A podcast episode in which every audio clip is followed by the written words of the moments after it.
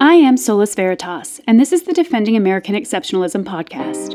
It appears many Americans have forgotten what makes America exceptional. This podcast is here to remind them. The greatest country on earth has been so successful that it may now be suffering from that very success. The lack of any real suffering in recent decades has made it all too easy for people to criticize and malign the greatest country ever to have been established by man, while sitting comfortably in their centrally heated homes, watching big screen TVs, interacting with their fellow men primarily through social media, and experiencing life events via virtual reality video games. This podcast is meant to serve as a reminder and tutorial on the unique and special form of government our founders created, and to explain the real history, purpose, and structure of America. It hopes to offer a counter to the falsities gaining popularity in the past 20 years, probably even longer, that America is no better than any other country, no different, and no more honorable. Indeed, the very qualities of our country and her people that make it great are under attack in a way that threatens the very foundation on which it balances.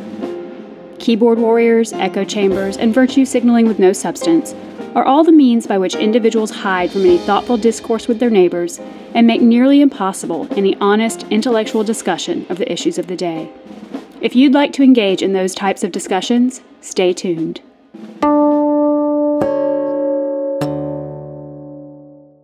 This episode is being recorded on June 21st, 2023. It has been a while since a new episode, and I'm glad to be back. A lot has happened. Significant Supreme Court decision, decisions on everything from congressional redistricting to limiting the scope of the Clean Water Act and more. Further indictments of former President Donald Trump, congressional investigations into UFOs, and more people entering the 2024 race for president. A lot has happened. But today, I want to return to some basic questions about what kind of government we want and what our choices today could mean for the viability of America's future. Episode 101 does size really matter? Big government, small government, limited government, broad governmental power. The terms are bantered about in politics, but what do they really mean? Do they really matter? And why were our founders so determined to limit the federal government's powers in hopes of also limiting its size? It is certainly true that government tends to grow as a population grows. But growth does not necessarily mean that more departments and agencies are created to involve the government in more things. It may, or at least could theoretically, only mean that the number of elected officials grows to ensure proper representation of this larger group of people. Or at least that that is the kind of growth that one might theorize about, about but has never happened in human history. Governments grow. The only downsizing of government on any large scale occurs when a nation collapses and or power is seized by a new number of elites to create a dictatorship or authoritarian government, or to try, in an attempt, to start over. But even then, our nature appears to result in continual growth of not only the size, but by growing the size, the power of government. So who cares? Why does size matter?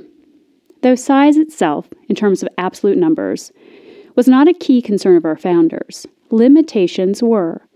And given the size to which the United States government has now grown, a number of issues are raised for which there are no easy solutions if we want to scale back that growth.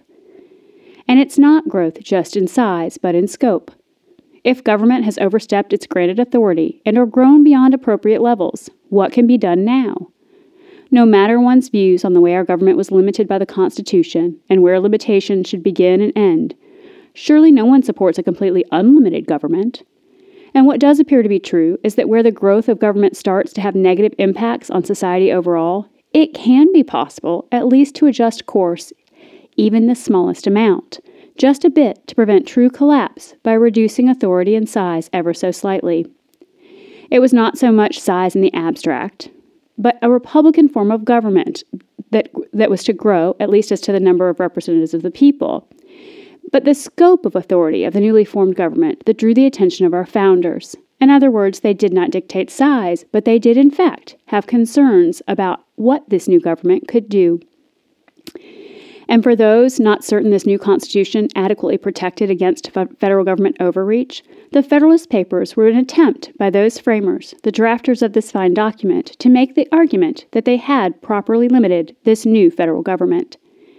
In explaining that much of the objection to the Constitution arose due to a lack of understanding of the difference between a democracy and a republic, James Madison in Federalist Number 14 provided this key component of the federal government, this key part, this, the structure of it, particularly as it would relate to the governments of the many states, when he wrote the following. It is to be remembered that the general government is not to be charged with the whole power of making and administering laws. Its jurisdiction is limited to certain enumerated objects, which concern all the members of the Republic, but which are not to be attained by the separate provisions of any. The subordinate governments, which can extend their care to all those other objects, which can be separately provided for, will retain their due authority and activity. Were it proposed by the plan of the Convention to abolish the governments of the particular states, its adversaries would have some ground for their objection, though it would not be difficult to show that if they were abolished, the general governments would be compelled by the principle of self preservation to reinstate them in their proper jurisdiction.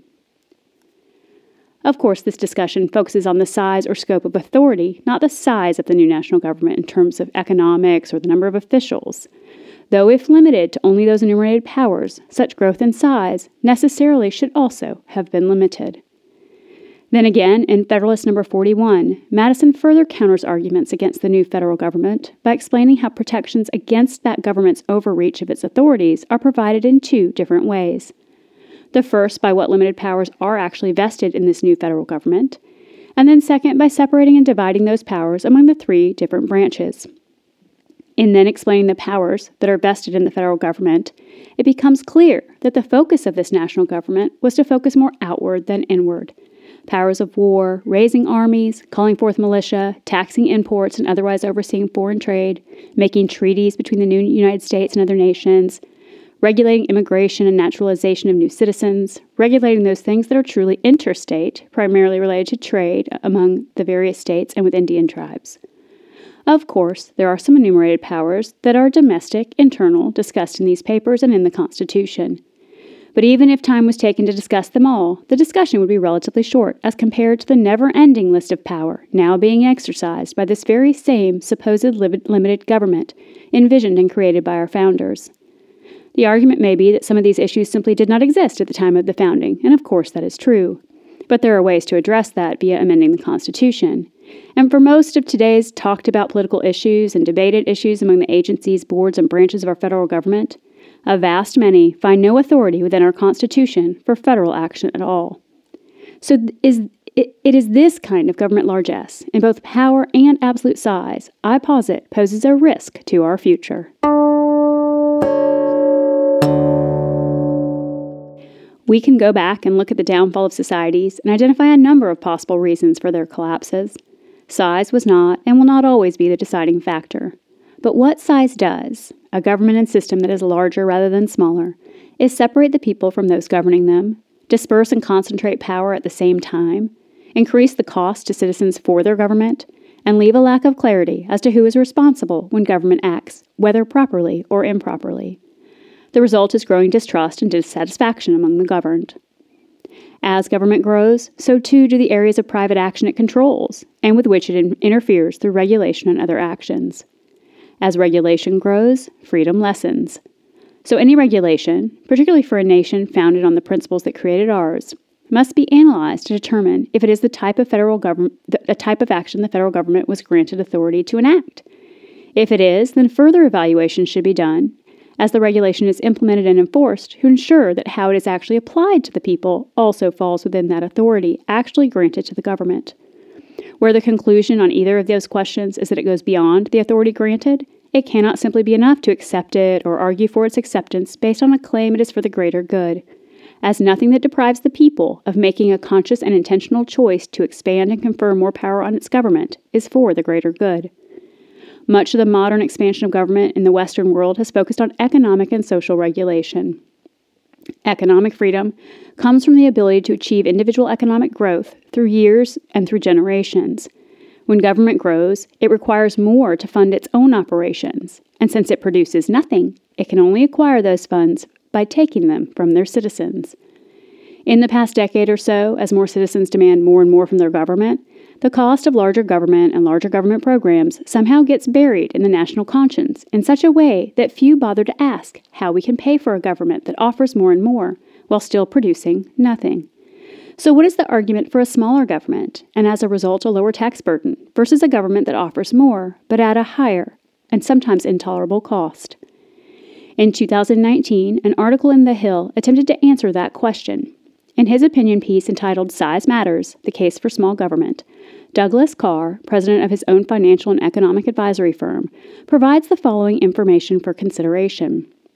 And this is summarized.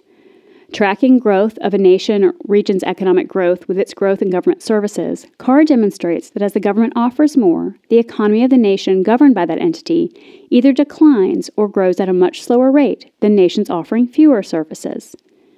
But how will our people obtain medical care, education, food, and more if not guaranteed and or offered by the government? By using their own earned and retained dollars. Compare the impressive growth of the economics of countries like Greece and Poland in the 1960s and 70s with the sluggish growth experienced by these nations in the 2000s. The same trends are apparent in nations like France, Spain, Austria, Belgium, Finland, and Sweden. In today's climate, where these nations have promised and now offer so many public services, they are all facing growth rates of sometimes less than 1% in cases like Spain, Greece, and Portugal. What has happened to these nations since the mid 20th century? the share of their economies have has, as Carr points out, quote, shifted from the private to the public sector. In some cases, this results in the public sector comprising as much as a fifth or more of a nation state's economy. This same trend is seen elsewhere in the world, such as in Japan, once a rising economic giant and now facing a situation where the public sector makes up 40% of the GDP, gross domestic product, and growth is stagnant at under a single percent. But Carr's research also points to hope.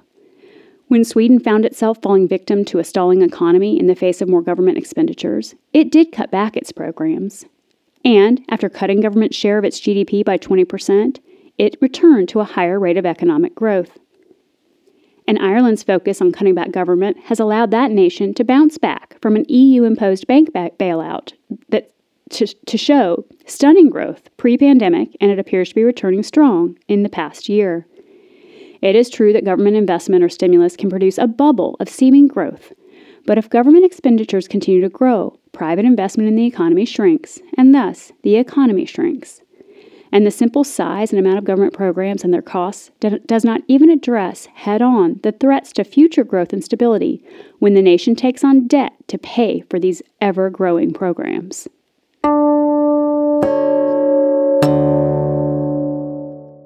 The nation is in debt, not just a little debt, but a lot of debt. And that could be its own discussion, but there's not much to say, other than the debt load is unbearable in perpetuity.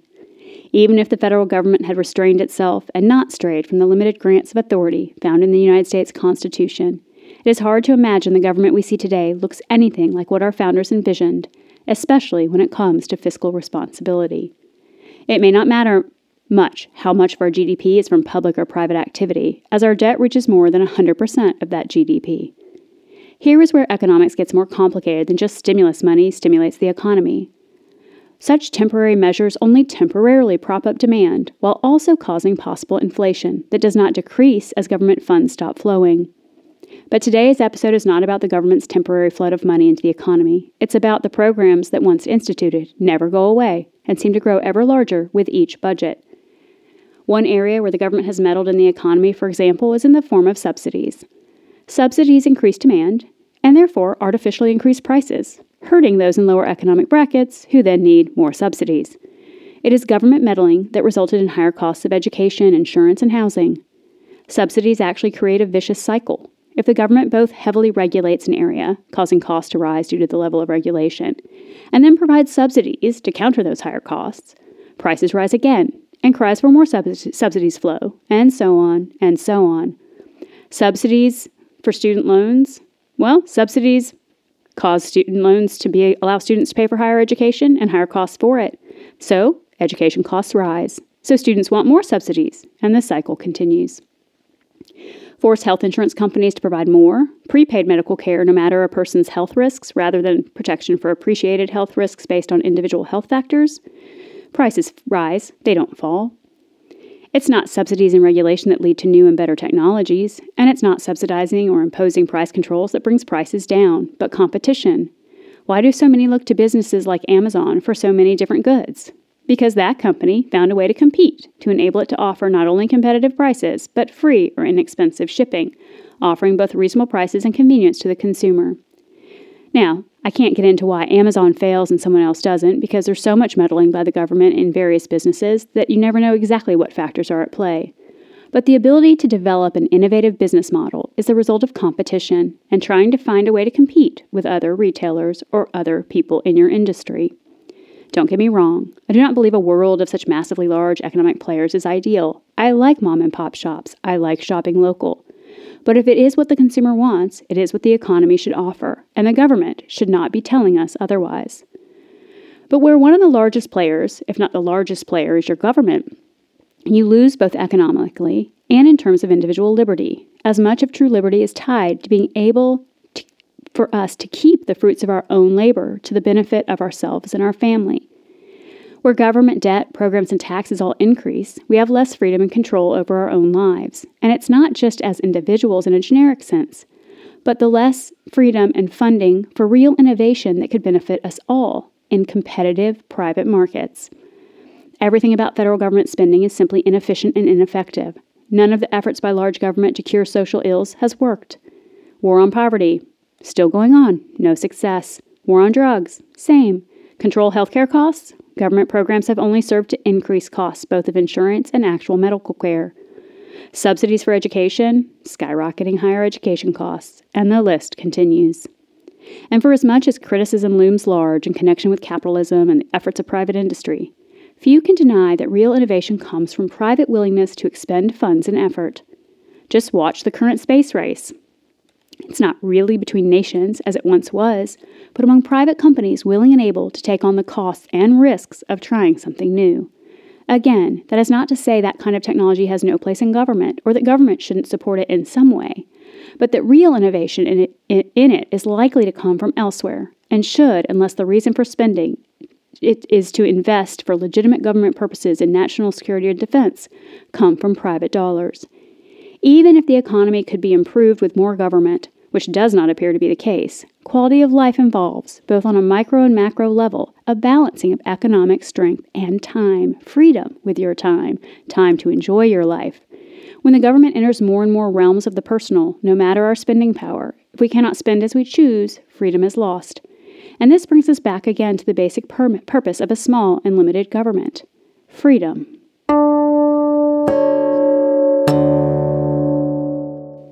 Those things government must do for us, the things we cannot effectively or efficiently do for ourselves national defense, border control, international relations, regulation of foreign trade.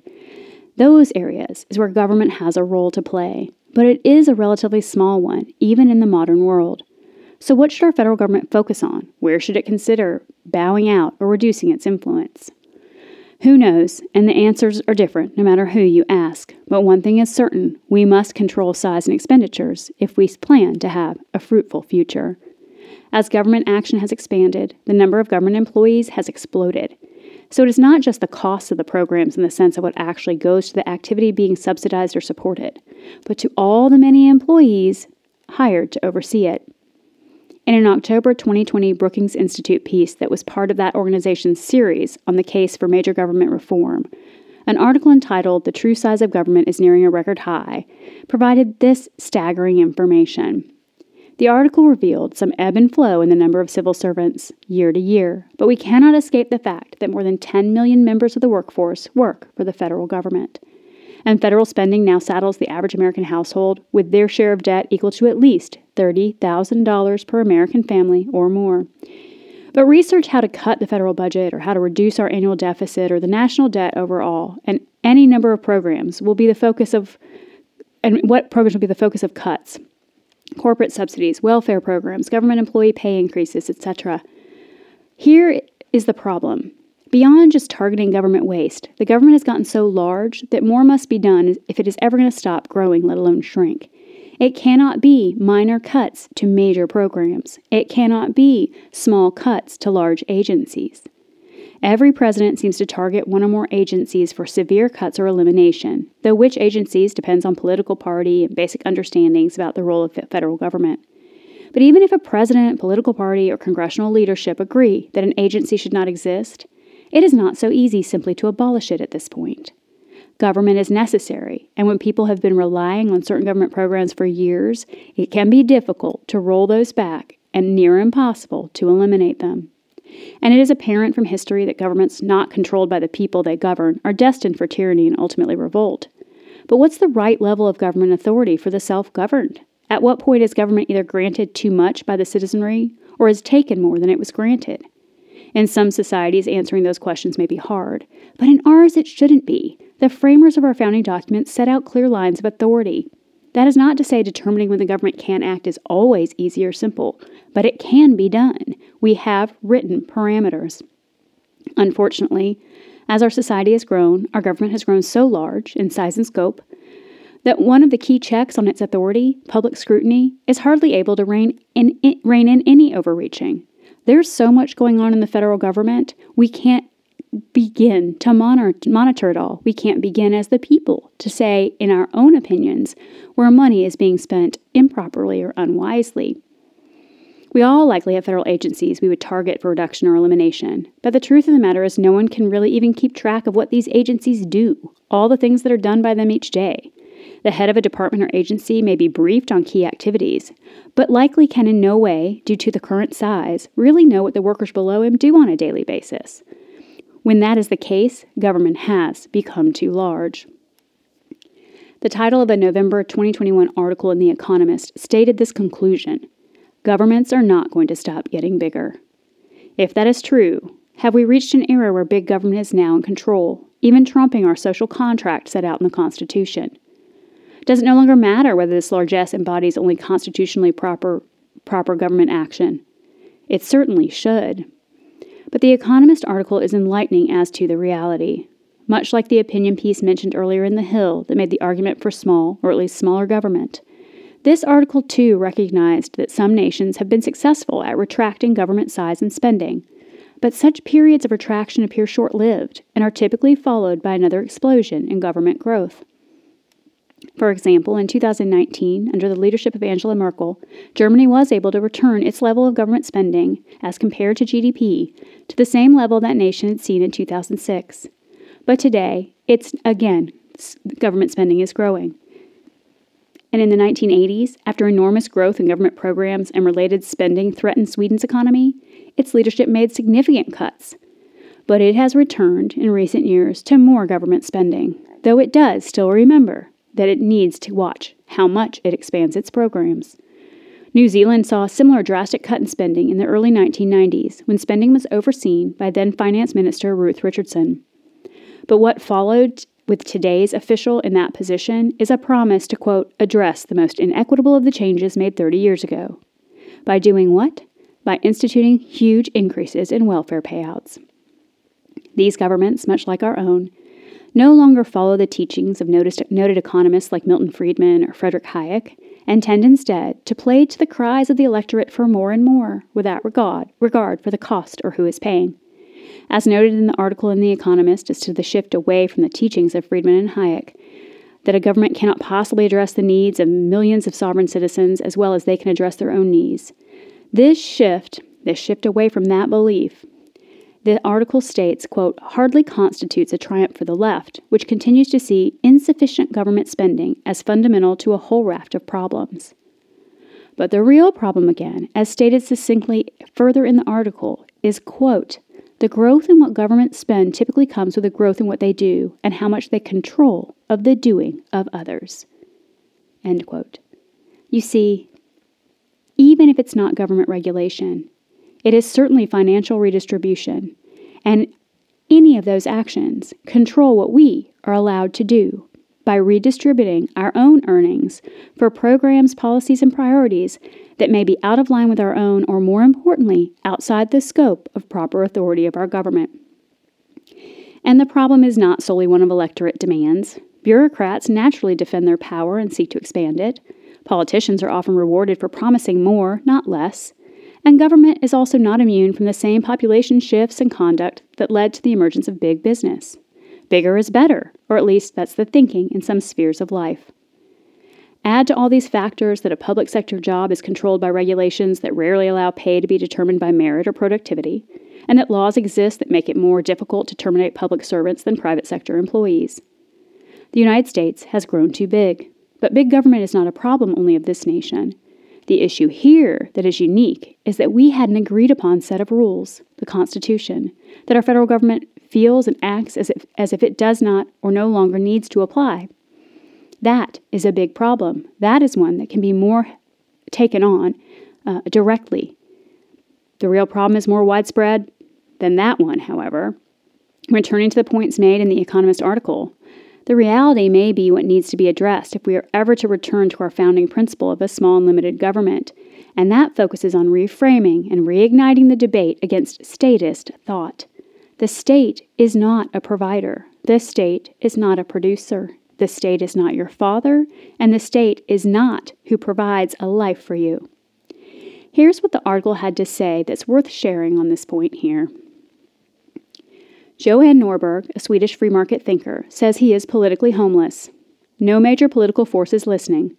In France, Gaspard Koenig, a philosopher who runs a think tank which focuses on economic freedom, is seeking to shift the terms of the debate, but the consensus in France remains clearly in favor of big government and high public spending. The Belgian region of Flanders, where some of those seeking independence see lower taxes and a smaller state as a possible result, is a curiosity, not the start of a movement. People such as Mr. Norberg might seem to have little alternative but to hope for a turn in the intellectual tide, like that which saw the ideas of Friedman and Hayek flood the corridors of power in the late 1970s. A turn driven by the increasingly apparent failures of overregulated, state dominated capitalism. But in the meantime, they still have policies to advocate. It's a lot to hope on just a turn in intellectual discussions and beliefs. So, what policies could we actually look to to try to rein in big government? The problem is there is no consensus on what policies will work, even among advocates for small government. One option, proposed by some at the Institute of Economic Affairs, a conservative think tank, is to allow individuals to opt out of government programs and assistance. In return, they would have a tax break or lower tax burden. The problem here is that uh, those who will take that offer are both those who use the services least already and whose taxes likely pay more than their share to provide those services. In other words, here's one possible policy that sounds good. It seems attractive to those of us who neither want nor need to rely on government for more than its central and constitutional purposes.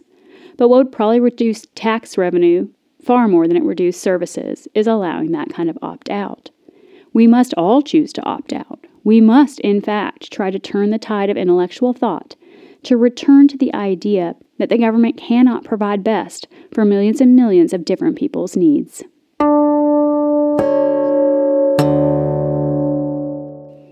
As always, thank you for listening. Small government was the goal, but that may no longer be in our reach, at least not anytime soon. We may be faced with a situation where the best we can do is to refocus government on its proper activities and try, ever so incrementally, to reduce its cost. Though the tide of big government may not be able to be entirely sent back out to sea, if spending is not controlled more effectively, we may face so much debt, increased by every annual deficit, that the federal government is forced to confront its own proclamation. Should we ever have considered anything too big to fail? Or is it actually this very largesse, whether automakers, banks, or our government, that dooms us to failure? Alexis de Tocqueville observed History is a gallery of pictures in which there are few originals and many copies.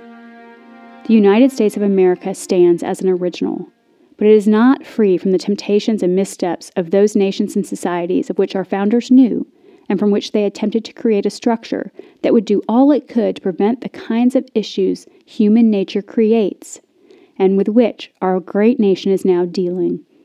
Small, limited government is least dangerous, more efficient, and most responsive. When it grows to a level where it can be none of those things, it is our obligation to our country to try to figure out what can be done to turn the tide. There are still champions for smaller government, and there are still many who claim to fight for that principle.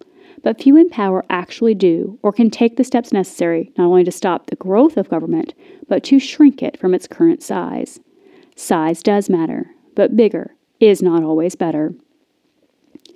Next episode, in keeping some with the topic of today and our government's proper role, I will explore what appear to be the issues at the top of the federal government's priority list and why those issues not only do not belong as matters for the federal government at all, but how they may be distracting us all, intentionally or not, from real issues of the day.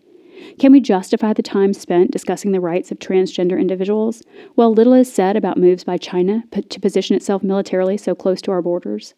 Is time prosecuting a former president defensible when our borders remain porous and our debt is out of control? The government, especially the federal government, cannot and should not solve all of our problems, but it should at least prioritize those that threaten the very security of the country. Until next time, stay free, be brave, search for truth, defend our Constitution, and God bless America. If you've enjoyed this podcast, please consider leaving a five star review on Spotify, Apple Podcasts, or wherever you listen to podcasts. And if you can share the podcast with just one person, we can continue to further the entire purpose for it to encourage real discourse in society about the state of our nation and the world, for that may be the only way to turn the, turn the tide of intellectual thinking. If you wish to help this podcast continue, you can contribute to support it by going to anchor.fm backslash solis hyphen veritas and clicking the support button. The Defending American Exceptionalism podcast is written and produced by Solis Veritas. Original music by Canticum Octar. Special thanks to Morales Susceptor. Copyright 2023.